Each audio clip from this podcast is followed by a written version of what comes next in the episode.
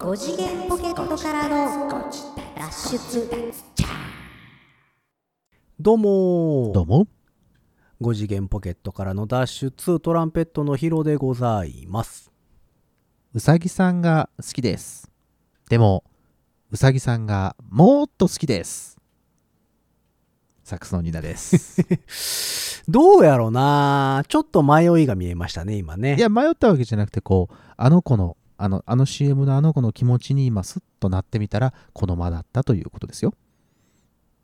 ああそうでも両方ウサギさんでしたよ そうですよ。だって、うさぎさんが好きなんだもん。しょうがないじゃないですか。ほんなら文章おかしい 困ったもんやなそうなのよ、そうなのよ。5次元ポケットからの脱出ウサギの気持ちで略してご自立だぴょん。うわひどいわうわひどいわう わ怖い。怖い。怖い。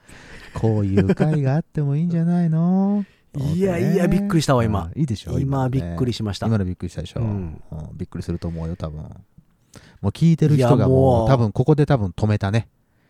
ポッドキャスト止もうめたねこれあの、うん。昔よくやってた夏になったらよくやってた心霊特集番組とかやったらもうあれですよ。あの絶対に一旦ここでピタって止まって、うん。お分かりになっただろうかっていそうナレーション入るよ。あるでしょう。多分その夏暑い夏に今の下りを聞いたら多分涼しくなると思うんでね、ぜひあの寒なる寒なる。ぜひあのね、もうすぐね、真夏というか、ね、なると思いますんで、その時にはこの、はあはあえーと第197回ですか？の、そうですね。えー回をもう一回あの聞き直していただくと、冒頭約、まあえー30秒ぐらいですっと涼しくなれますよっていう回にしといてもらっていいですかね。なるほど。ひどいですね。いいですね。まあそんなわけでウサギの話が出てきましたけども。そうそうそう。なぜ僕がね、そのうさぎの話をしたかというと、そういうことニーナさんあれ以来あれ以来ペットはいやー飼ってないんですか今は？飼ってないね飼ってないねいやもうね飼いあの飼いたいとなんていうのそういう気持ちにね襲われることはねもう多々あるんだけどうん。あの何？えーペットショップの前を通ったりとかさはいはいはい。あと最近ほらイオンね。あのでっかいイオン。イオンペットでしたっけ？そう行くとさありますね。大体いるでしょ、そうね。でうちの近くにあの港南っていうあのえーっとホームセンター。があるんですけど、はいはいはい。うん。そのある程度大きな、えーホームセンターなんですけど、えーっとそこにはペットコーナーあるんですよ。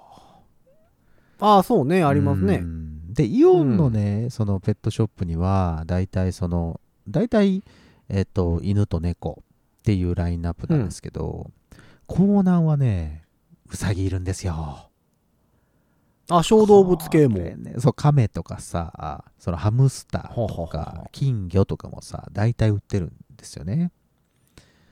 いやー毎回行くたびに見ちゃいますね。なるほどね。大丈夫かなと思って。どんな子いるかなっつって。うん。やっぱあれですか？猫、えっと、ウサギとかも春が多いんですか？その、あ生まれたたての。どうなんだろうねそれはまあでもあのーそうか。リスとかは春になんかたくさん入ってくるイメージがあるんやけどね。あそうう、ん。なんかそういそうの時的なものがあるんですかねそうそうそう。なんかでも最近あんまり入ってけえへんとかいう話をどっかで聞きましたけども。ほら意外とそのウサギってさあの繁殖力、うん。あの強いというかさほらあそうね。いわゆるそのプレイボーイと呼ばれるうその何外国の雑誌あるじゃない？大人の雑誌、はいはいはいはい。あれってウサギのマークマークだけどそのウサギなんであれウサギかって言ったらそういうことみたいだね。やっぱり繁殖力が強いから、そういう意味で、そうですね。うん。だから結局、うあの子らは一年中あんまり関係ない多分あんまりかな。関係ないんじゃないかなと思うけどねなるほど。そうかそうか。まあなんでペットの話してるかっていうとですね。はいはいえっ、と、6月に入りまして、はもうしばらく半分ぐらい経。ったかな？っはいはいはい。ていうとこですけども、えっ、と、6月の1日から、うんうん。あのー動物愛護法？っほん。ていうのが、うんえっ、と、改正されたんですよ。お改正されましたか？そう、改正動物愛護法案？うんん法案ちゃうわ、ほ法か。うん。うん。っていうのが施行されまして、はまああの、飼ってはるペット飼ってはる方とかでは結構大きなニュースになってたので知ってる人が多いかもしれないですけど、うんうん。まあ昔からねその動物愛護法ってあのザルやっていうのが 有名やったんですけどあ、ザル法だと。うん。そうそうザル法やってずっと言われててまあそれがねやっと改正されるというかはあはあ。になったんですけどもその中にね一個まあ大きなあの注目を集めてるうんうん。改正点が。してうん。そうそうそうあの犬猫に関してなんですけどはいはい。マイクロチップの装着うんが義務化になるというマイクロチップ、のが、マイクロチップ。ん。え、えそれはない、えあれなそうのそうそうそう。そう内、えっと、内蔵するの？手術的なこと？えっ、と注射ですね。注射？うん。注射で、うん。えっ、と8ミリぐらいかな。いやー。8ミリから1センチいかんぐらいのはあのちっちゃいマイクロチップと呼ばれるものあ。をは体内に入れる、あ。ねえ、痛い、痛そう。体内に入れるとか首の後ろとかやったかな大あー体痛そう。で昔からあるんですよそのマイクロチップって、うんでえっ、と民間の団体がやってるところもあって、うん。うんえっ、と昔からね何種類か種類があるうんんですよね、うん。でまあ何をするもんかというと、うん。あのーまあそのマイクロチップに別に GPS が載ってるとかそういうわけじゃなくて、うん。えっ、と固有の番号がうん識別番号がのデータが入ってるんですねそこに乗ってると。そうそうそうほんでそれを専用のリーダーをかざすことによってその識別番号が読み取れるみたいなうんシステムなんですよ、うんでこれまたねその、えっと今回はその義務化になったからあれなんですけど昔はこう業者さん民間の業者が何社かあってうん。結構ね独自のシステムを導入してるとこが多かったのでそれぞれで。そうだからマイクロチップは入ってんねんけどあのこのリーダーでは読み取られへんみたいなうんうん。問題とかもあったらしいんですようんうん。でえっとあの東日本大震災。の後ぐらいからうん結構それの議論がされてたみたいで、ああつけるかつけないかっていうこと義務化するかしないかうと、ん、あの、まあ、すごい量のね、犬猫が迷子になったんですよね、あの時って。まあそうでしょうね。で、えっ、と、まだやっぱその、何、避難所とかも、うん。その犬猫を連れて行けないとか、うんその、いろいろあって、うん。うんどうしてももう家に置いとかなければいけないとか、うんうん。迷子になったとかいうのがうん。あって、その結構議論がされたみたいで、その、なるべくその迷子になった子たちとかを飼い主の元に戻してあげたいと。うんうんうんっていうのもあって、えっ、と、今回の改正に至ったそうでございますけど、うん。うんまあ一応ね、今のところ犬猫だけなんですよね。えーそれこそ僕が一体ウサギとかはその対象ではないってことか。そう、今のところ、まあだから、これはこう改正されていくのか、広がっていくのかは分かりませんけど、なるほどね。まあとりあえずは、で、えっと、マイクロチップには何その識別番号が入ってるということはそのお名前とか、え住所とかまあだからマイ、マイナンバーみたいなもんですわ。簡単に言うとマイナンバーみたいなもん。で、えっと、まあ基本的には今回の改正では、まあブリーダーとかペットショップとか、いわゆる販売業者って呼ばれるところに対する義務化なんですよね。そうなんだね。ほうほうほうそう、だから例えば知り合い、ね。あの、知り合いの家、知り合いの家の猫が子供を産んだからもらってくれへんみたいな、うんうんうんっていうのに関しては義務ではないんですけども、一応そのえっと、必須ではないけれども、あの、できればつけてくださいって、あの、努力義務ってはいはいはいはなるほどなるほど、うん。っていうのはあるそうでございまして。はでえっとまあマイクロチップが入ってると今度ね、えっと、飼い主側がデータベースに登録するんですよ。あのどこそこの誰々誰々っていうのが、うんうん。えっとこの人をこの犬やら猫を飼ってますよとうん飼い主ですよっていう情報をえっと別途登録するんですね、なるほど。じゃあその入っうん、ている装着されているマイクロチップの番号に紐付けられるってことねそうそうそうそう、うん。ほんでだからその、えっと専用のリーダーでえっと番号を見るじゃないですか。うんうんうんほんならもうその専用のデータベースにそれをこう問い合わせると、うん。うんえっとこの番号の例えば犬はうん。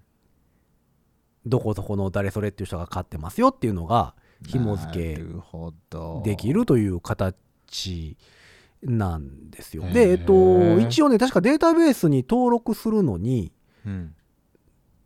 お金がかかるんですよね。うんうんうんえっと、どれ、どれぐらいだったかな ?300 円か400円から1000円に、2000円ぐらい、1000 1200円ぐらいまでやったかななんか、かかるらしいんですけど。その1頭につき1頭？1匹？につき？え、そうそうそうそうそうそう、1マイクロチップにつきかな。はあはうん。かかるようでございます。ああの、だからまあ簡単に言うと、昔さ、犬とか首輪にさ、迷子札ってつけてたよ。ああつけてましたね。あのー例えば僕が飼ってる犬やとしたら、うんうん。その首輪のところにさ、うううなんかキーホルダーみたいなんで、はいはい。そのなんか名前書いてあって電話番号みたいなの書いてあったりのがそうありますな。ようついてましたやんあり昔ますあります。それはもちろん。まあああいうことですよ簡単に言うと。あれをまあまあうんもうなんていうの？その栗はう何？吊り下げなくてもできますよっていそうそうそうそうそうことだね。ううん。んで一応そのマイクロチップ自体もあのーいわゆるその生体適合ガラスって呼ばれるうんうん。素材うん。で、えー、とできててうん。であの、まあ、GPS とかそういうもの載ってるわけでもないので、ほうほうほうまあ、電磁波とかを発生する装置ではない。何かしらを外に発したりとか、えっと個体に影響があるようなわけではなくて、まあ、ただその埋まってるよっていうだけの話ってことね。そうそうそう、まあ、一応だからねその、えー、と日本獣医師会っていうのがあるんですけど、うんうん。えーそこの、まあ、発表してる内容としては、えーまあ、その生体にも使えるものなので、はいはい。あの副作用とかのショック症状についてはあの今のところ報告はないってないいうと。今まで今まではないよっていう話、で、えっと、そのまあ犬猫だけじゃなくて、うん。まあ、哺乳類全般、うん。鳥とか爬虫類とか、はいはい。へ両生類とか魚類とかにも使えるものであるというふうに、え。じゃあ結構オールマイティにえっ、と種種類を関係なくそうそうそうそう、えっ、うん。と、やマイクロチップ埋め込んだとしても大丈夫ですよってことね、そうやね。えっ、とまあまあまあ。えっ、とまあ一応だからその現在飼ってるマイクロチップの入ってない犬猫に関しても、うんうん。えー入れようとすれば、うん。まあ4 5千円とかでうん。入れることは可能だそうでございまして、入れるのはやっぱ専門の人に頼まないといけないんだろうね多分ね。えっ、と獣医さんで大丈夫です。あ普通に獣医さんで行けるんだ。近くの、獣医さん、えっと。注注射針なんですよだから。注射針の,、うんうんあの中にこう入っててプスって刺してそれを押し出して皮下注射あの2001年宇宙の旅みたいなことですよ。そういうことですよね結局ね。そうそうそうそう。うん。あんな感じ、うん。いやーでまあまあことになってきまあだからその迷子になった子たちをまあ返したいっていうはい目的もありつつ、あのうんまあ最近最近というかここ何年かでよく問題になってますやんか。その販売業者がペットをよく遺棄するとかいうので問題になって、はいはい。悪質業者がどうのこうのみたいなのそうがねね。あれかわいそうなんだよね。まああのちょこちょこ話題に上がってたはいはい。のもあって、それを減らすというのも目的とされてるみたいですね。まあ、社会的に見ても、えーそれはちゃんとした政策ですよっていうことだもんね結局ね。えそうそうそう。まあだからでもまあ一応ねそのまあ議論としてはもちろんその両方の側面があってさ賛成派と反対派とかあもちろんねそれはね。いろいろいてはって、うんうんうんまあ、結局だからこうそのそもそも遺棄するようなね悪質な業者は、うん。そもそも義務化されててもマイクロチップ入れへん。入れへんと、まあ、お金がかとかるだけだしね。うん。うん、な海外とかの実際あった事件としてはその、挿入されてるマイクロチップをうん。抜き出すみたいなね、はあ。っていう業者がいたみたいなのもあったりは。えなんで抜き出したところで何かだから例えばあの得はあるかい？えっ、と販売業者からすると販売する段階ではもうマイクロチップ入れとかなあかんのですよ。うんうん。でえっ、と例えばペットショップ蜷川ペットショップっていうペットショップがあるとするでしょ？ああるよでそこにこうワンちゃん猫ちゃんが入荷しましたと、はいはい。でそれを販売する前にマイクロチップを入れてあげなあかんのね、うんうん。その生態にね。そうだね。ほんで、えっとまず入れて、うん。その蜷川ペットショップっていうのがこの子たちはうちで販売している個体ですよっていうのをデータベースに登録しておくんですよ。そうですね。答えのその番号にね。で、うん。えっとそれが例えば蜷川ペットショップに行った私が気に入った子がいて買ったと。うんうんうん。はいはいなんならそんなのデータベースに再登録というかその所有者の変更願いみたいなあ形であなるほどなるほど。あの蜷川ペットショップがその飼い主というか所有者やったデータをええ僕が今新しく所有者になりましたので変更してくださいっていとううん登録をせなあかん。はいはいはい。のでそのえっ、と例えば悪質のペットショップがその生態を遺棄するっていうことになるとうん遺棄されたその生態のマイクロチップの情報をたどれば誰が遺棄したかっていうのが分かるわけですよ。ああなるほどね。うん。うん、だからその悪質業者とかやったらもうそもそも入れへんやつが出てくるとかう、んうんうんうん。その埋め込まれたチップを抜き出して遺棄するみたいな事件もその他の諸外国ではねあったりはするみたいなので。まあ抜き出しとかんとねお前が捨てたんやろって言ってこう、えー追跡されたら困るということやんねうん。そうそうそう。まあだから、まあ、今後その辺も含めどうなっていくかっていうのはねもちろん。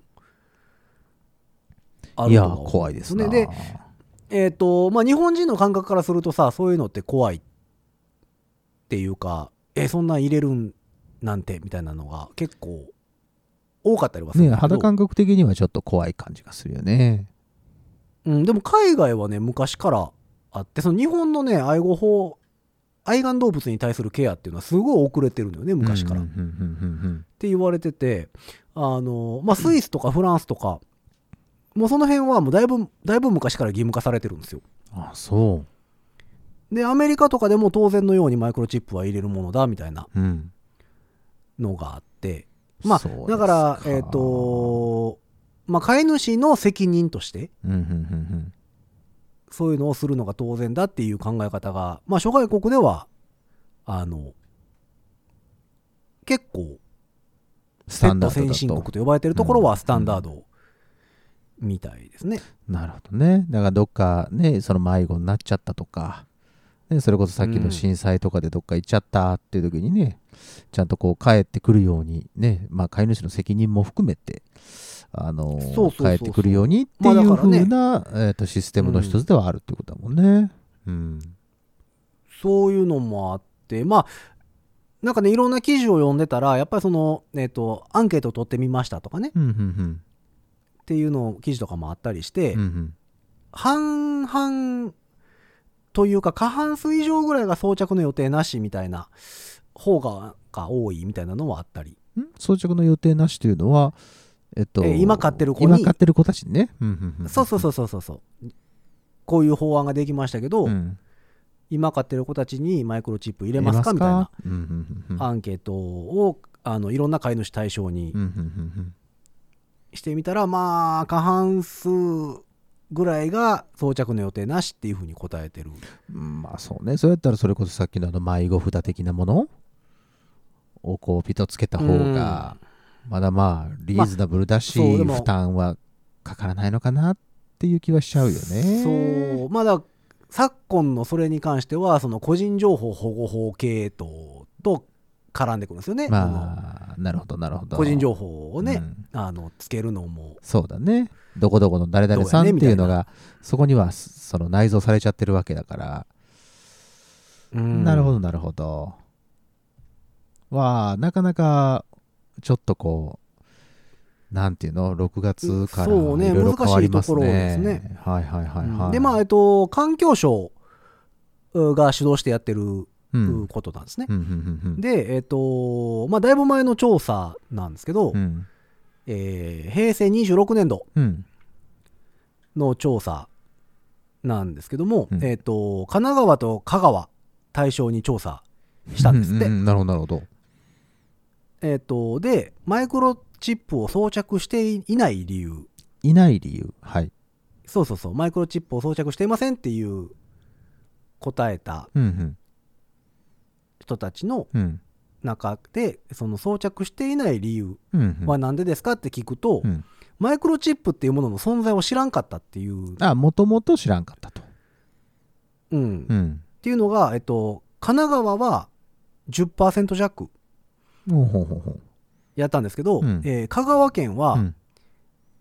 47%ぐらい。っおおなるほど。ていうすごい差があってその、まあ、いわゆる首都圏って呼ばれるとことうん。地方って呼ばれるところで、うん。あのその情報量に差がね。そんだけの差があるっっていうのもあるので、まあ、今後こうやってこう頑張ってそのそれを広めていきたいみたいな話は環境省がやってるんだ。言ってはいるので、まあね迷子になった時は便利ですわな。もしおらんくなったってなったらそのカードリーダーちゃうわリーダーとかでねピッとやったそうそうそうそうそう。らああこれどこどこの子だから返してあげようってことになるわけだもんね。ううん。うそういうことがねやっぱり昔からねあ動物愛護法案ってザル法ってずっと言われてるからね、うん、でもそれこそ今ねあのーまあこの収録時点ではまだ6月になってないんであれなんですはいけども、はいはいはいえっ、と実はねその登録先お金かかるって言ってたじゃないうんうんうんうんそのデータベースにその飼い主の情報を登録するっていうのは、はいはいはい。えっ、ともうあのオンエア時点では過ぎてるんですけども、うん。5月の末までうんうん。に、えー、とデータベースに登録したら、うん。えー無料で登録できるっていうのをやってたみたいね。へえうん、っていうのもあって、あのまあ、ペットマイクロチップとかで検索かけるともうほんまもういろんな自治体のホームページ出てきます。あそう。やってくださいねっつって。うーん。そうそうそう。ふ福岡市とか大阪市とかいろんなところのうんうんうちらはこういう感じですみたいなのをあの渋谷区公式サイトとか、え。うん、いろんなのが出てくるので。あらあそのまあ、結構本当にそのペット飼ってる人犬猫飼ってる人にはあの結構大きなニュースやったんですよね。うなんか普通にさ今今買ってらっしゃる方々とかにはなんか通知とか行くのかね、ああそうか。動物病院とかねそういうケアをしてるところかあら何かしら通知とかがお知らせとかが行くのかもしれないね。そうだから動物病院にまあ冊子というかねチラシが置いてあったりうん。その健康診断行った時に先生がうんうんうんうんこんなんなるみたいですよみたいな話とか、そうだろうね絶対あるよね。うん、がされてるとは思うので知ってる人の方がもう今は多いんちゃうかなっていう。ね、えーと。これ聞いてる方々でもペット飼ってらっしゃる方が多分いらっしゃると思うんで私やってるよとかいう方がいらっしゃったらどんな感じか聞いてみたいですけどね。うん、まあとりあえずだからえっと現状6月1日から新規にあの購入するってなった犬猫にはもうマイクロチップが入ってるのでうん、必ずついてるのでそれにあの自分の飼い主情報を登録するっていう必要が。そのサイトからできるってこと？インターネットでこう。そうそうインターネットとあと、紙ベースでもできたはずです確か。ああなるほど。申込書みたいなのに書いたらその番号に紐付けられますよってことなんだ、そうそう。まあそれはね登録しとかないとその所有者というか、えー、と飼い主情報がペットショップのまままになってるので、そうだね、うんうんうん。うんあのちゃんと変えとかないといけないんですけどまあなえっ、と現在飼ってる犬猫。でマイクロチップが入っていない子たちに関しては、えっ、とまあ義務ではございませんと。はいはいはい。というところなので今飼っててマイクロチップ入ってへんけどこれ入れなあかんのかなみたいなのは、うん。えっ、とまあ別にどちらでもいいけども一応努力、努力義務やってもらえるとえーまあ後々楽かもよっていうことね。うん。わあそうですか。なんかマイクロチップとか言われると、やっぱなんか未来な感じしちゃうよね。まあね、お本当に、そういう未来といえば、ムーンショット計画はどうなった？2025年完了予定ですよ。もう完了するの？これ。いや、まだでもほんまに、あの、その方向で動いてるんじゃないですか？アバターでしょ？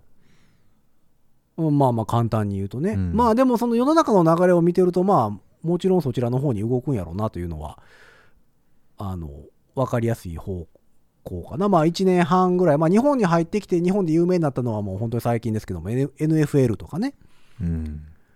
あの、画像データに、その所有者情報を入れてどうのこうのみたいな NFL とか、まあ日本でね、もうここ最近1年弱ぐらいって話が出てきましたけど、まああれはもう海外では2年ほど前からやってる、日本は遅れてるのでね、あれですけどもあ。れかなココロナとかでちょっとこう停滞とかしたのかねそういう計画のいや、どうでしょうね。その辺は変わらずじゃないですか？あそれ変わってないのかねうん。えっ、と、ちょうど昨日、えー収録時点で言うと昨日、おとといかな。うんうんえっ、と、Facebook がさ、うんうん。うん名前変わったでしょ。ん？えっ、と、Facebook 株式会社じゃなくなって、メタになったでしょだいぶ前に。あああそのフェイスブックの元の会社がね。ほんほんほんそうそうそうそう、メタっていう名前うんうにん。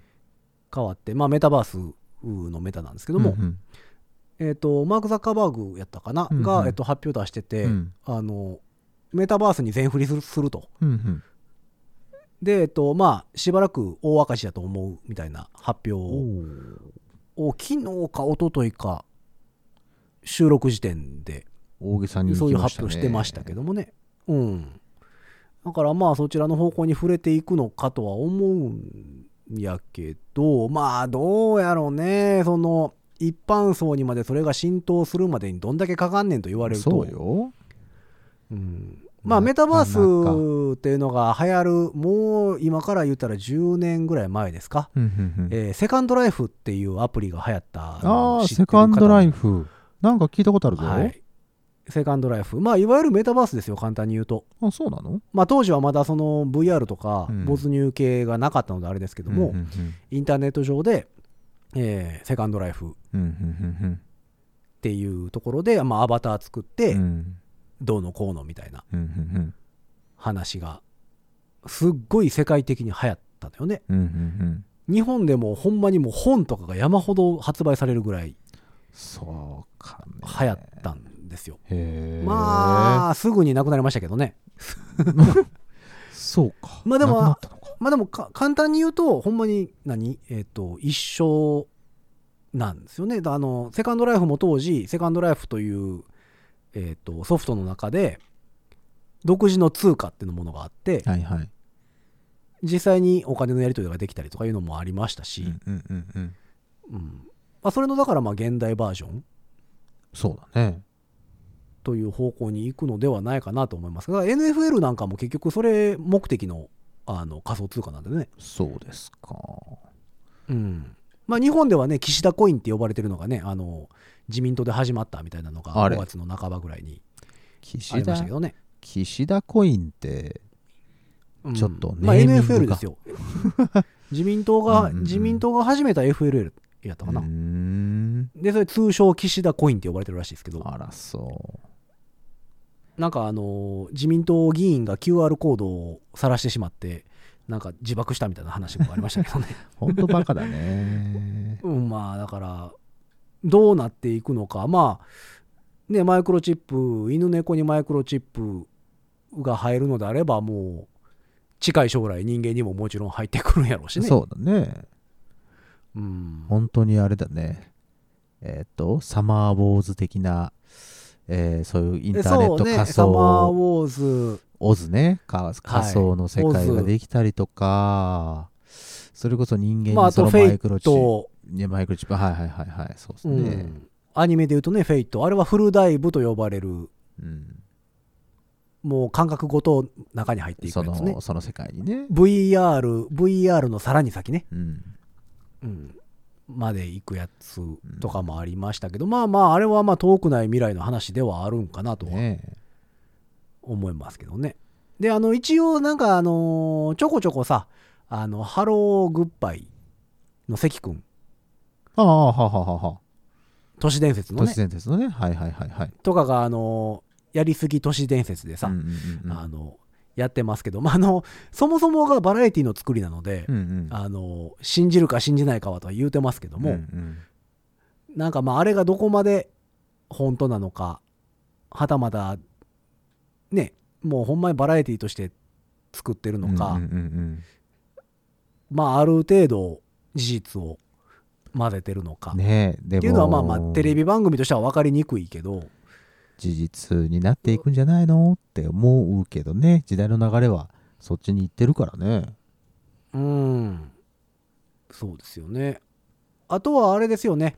えっ、と、だいぶ昔に、うんえー番組でも喋ってましたけど、うん。うん懐かしい名前ですけども、Google グラス、あーありましたね。メガネ型デバイスね、うんうんうんを作ってるみたいな話が、あれもう5年ぐらい前かな、とかに言ってたじゃないですか。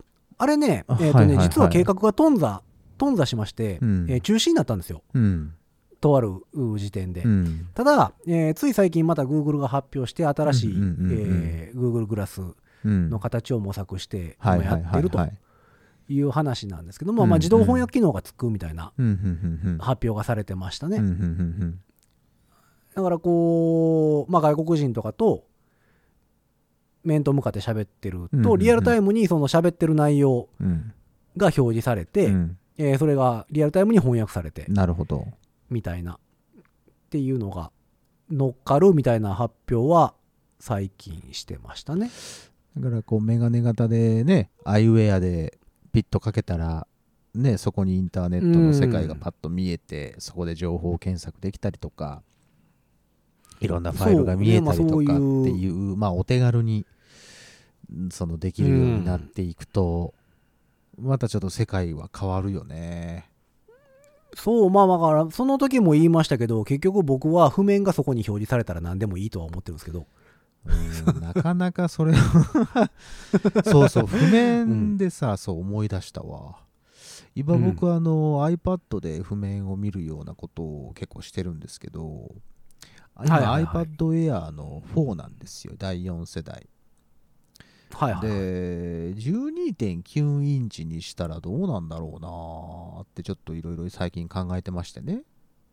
こう横2面,、あのー二面で見たいわけですよ。こうふ横向きにしてそうそうそうそう2ページ分で見たいなーって最近思ってて、はいはいはいはい。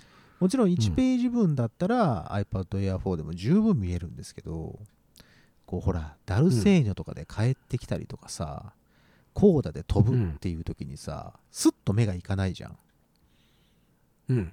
そのいくらページターナーを使ったとしてもで iPad ですね Air 4だとちょっとだけ横型はねちっちゃいんですよねうん。あの、まあ、12.9インチでいくと、まあ、ほぼほぼ表示領域が、えー A4 ぐらい。ちょっとちっちゃいかな、A4 より。うんうんうんうん縦で縦で使って、ね、縦にしたらねうんうんうんうん。で、まあ、ぶっちゃけて言うと、横にしたら見にくいです。やっぱそうなんだよねあの、コード譜を追っかける職業の人は、うん横でもう十分です。そうなんですよ、えっ、と、おたまじゃくしを追っかけないといけない職業の人はう、ん12.9インチ横ではしんどい。厳しいよね。はい。なので、僕の知ってる人は12.9インチ2枚っていう人がいます。2枚のやつもね検索したよ。2枚。あ、いやいや、あ iPad、iPad を2発持ってるっていう人が、たまにいますうんうんそうそうそうそう、単純に物量作戦。そうそうそうそう。2枚を横に並べて。そう。1ページ目2ページ目みたいにするやつね。うんうんうんうん。うん。わかる。ただでも、ただでも結局めくるときはやっぱり両方めくらなあかんくなってくるので、そうなんですよ。うん。まあだからそこまでするんやったら紙でええんちゃうってなるんやけどね。そうなんだよね。逆に。そうなんだよね、すごい思う。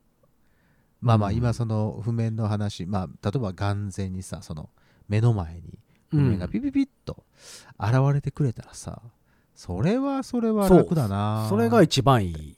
うん。うん。思うよね。だから Google グラスにはそれを望むよね、うん。だからそういうそういう使い方だったとしたら、うん。安全、まあ、ある程度というかかなり安全でしょ？そこの限定するのでまあね。で普通に例えば、まあヘッドアップディスプレイみたいなもんやからね。そういうことでしょ？うん。でもしそのやっぱりこう危険性があるとしたらさあそういうグラスうん。メガネ型のやつとかって、例えばうん。運転をしてるとかさ、その最中にそれをかけてやってしまうとやっぱそれはそれで問題じゃん、そうですね、うんまあだから結局何でもそうなんですよ。うん。だからあのつい最近合法化されたあの電動キックボード。キックボードね。あれ結構走ってますね。あれとえーまあ収録時点ですけども夜間の貸し出しを禁止してほしいっていうあの嘆願書とかが出てますよね今。ああそう。あの飲酒運転がひどいんですって、ああなるほどね。あれで今のところあれっ飲酒しててもまあまあ。その罰則というか、うん。罰金とかが決まってないから。ああそうなんだ。うん。だからまあ、車なんかはね、もちろんその整備、法整備されてるから、うん、うん。飲酒運転なんて一発アウトやけど、だかはい。はいらその自転車とかの飲酒運転もさ、結構もう、ゆるゆるじゃないですか。いやまあまあね。飲んでるかどうか一応そうね。一応、軽車両やから、ダメだよ乗ったら。法律的にはあかんけど、うん。あの、免許なくても乗れるでしょ、自転車なんて。乗れますよ。だから、捕まえたところでさ、飲酒運転やからといって罰則が与えられないよね。なるほどなるほど。厳重注意で終わったりするわね。うん。まあ、っていうのもあるんで、だからそういうの新しい技術ってやっぱりさ、うん。あその両側面があるというか絶対にその法律の穴を抜けてくるやつはもちろんおるから、ううんん。まあその辺はだからやりもって整備していかなあかんねやろうけどねなんかそのねまあ僕らの僕らというかその譜面を追っかける人にとってはですねこうそんな、うん。そんな夢のデバイスがあったらみんな買うんちゃうかそうそうなってそうそう思ったりするよね。うん。そう。まあだからねでもその運転中にそれかけてたらどうなんねんっていうのもさそうなのよ。運転中に運転中に電話の画面を見たら飽きませんっていうのありませんよ。その今ねスマホはダメですよ、うん、うん。そう。じゃあカーナビは見見てええんかいみたいなね。そうなんだよね。そこっていうのもあったりするしその携帯電話をカーナビにしててさそうなんですよ。あの立ててる人いますやんか？立ててますよ、うん、それはどうなんみたいな。そうなんですよ。あるやんか。それスマホやんみたいな。っそうなんですよ。ていうのもあるし。で上から通知出てくるやんそれみたいな。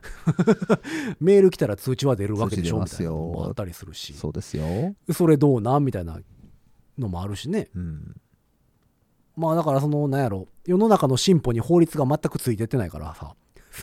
まあ、急ですからね、まあ、急って言ってもね、うん。もうここまでね普及してるわけだからなんとかししてほしいっちゃしてほしいけどまあ使う人の良識っていうのが一番えーなんていうの？そうそうそうそうそこう問われるとこじゃないですかううん。それはあかんやろみたいなのをちゃんとねしといてくれんと。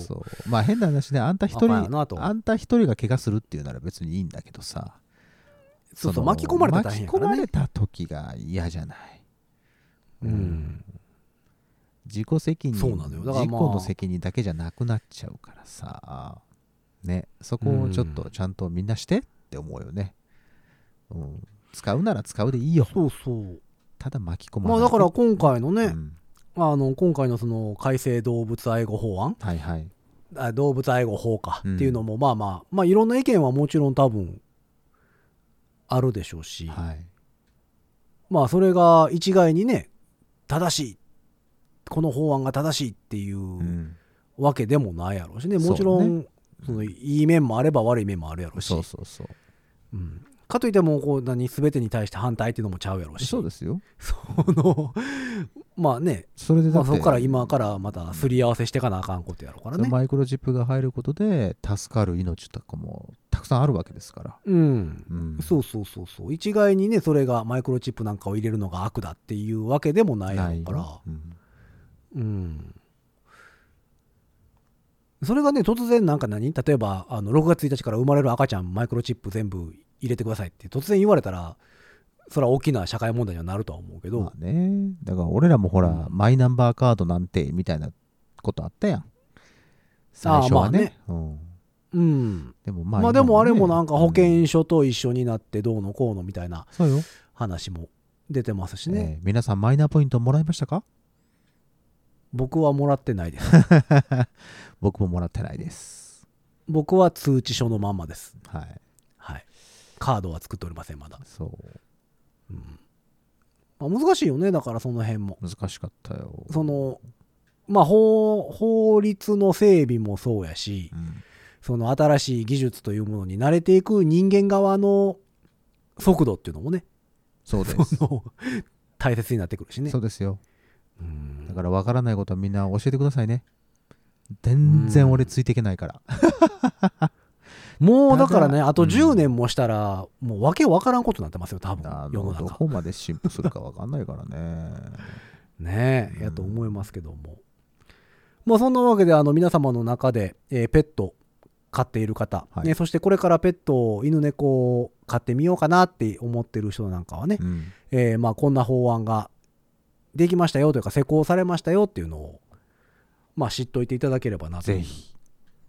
回でねございました。家族ですまあまあ皆様のね、うん、それに対する意見とか、えーうちの子マイクロチップ入ってます入ってませんとかね。なるほど。もうそんなもしよければ。うん。入ってる人もいるよね、うん。もうね、うん。そうそうそう。でまあ昔からね、あの、あるのはあるので、うん。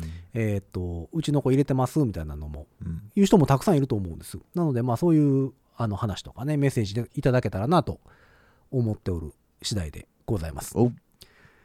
おえーそんな番組に対するメッセージは番組公式の SNS、です Twitter、Instagram、Facebook、僕そちらの方からメッセージ投げていただくか、ハッシュタグ5次元ポケットからの脱出、ハッシュタグ5次脱をつけてつぶやいてみてください。はい。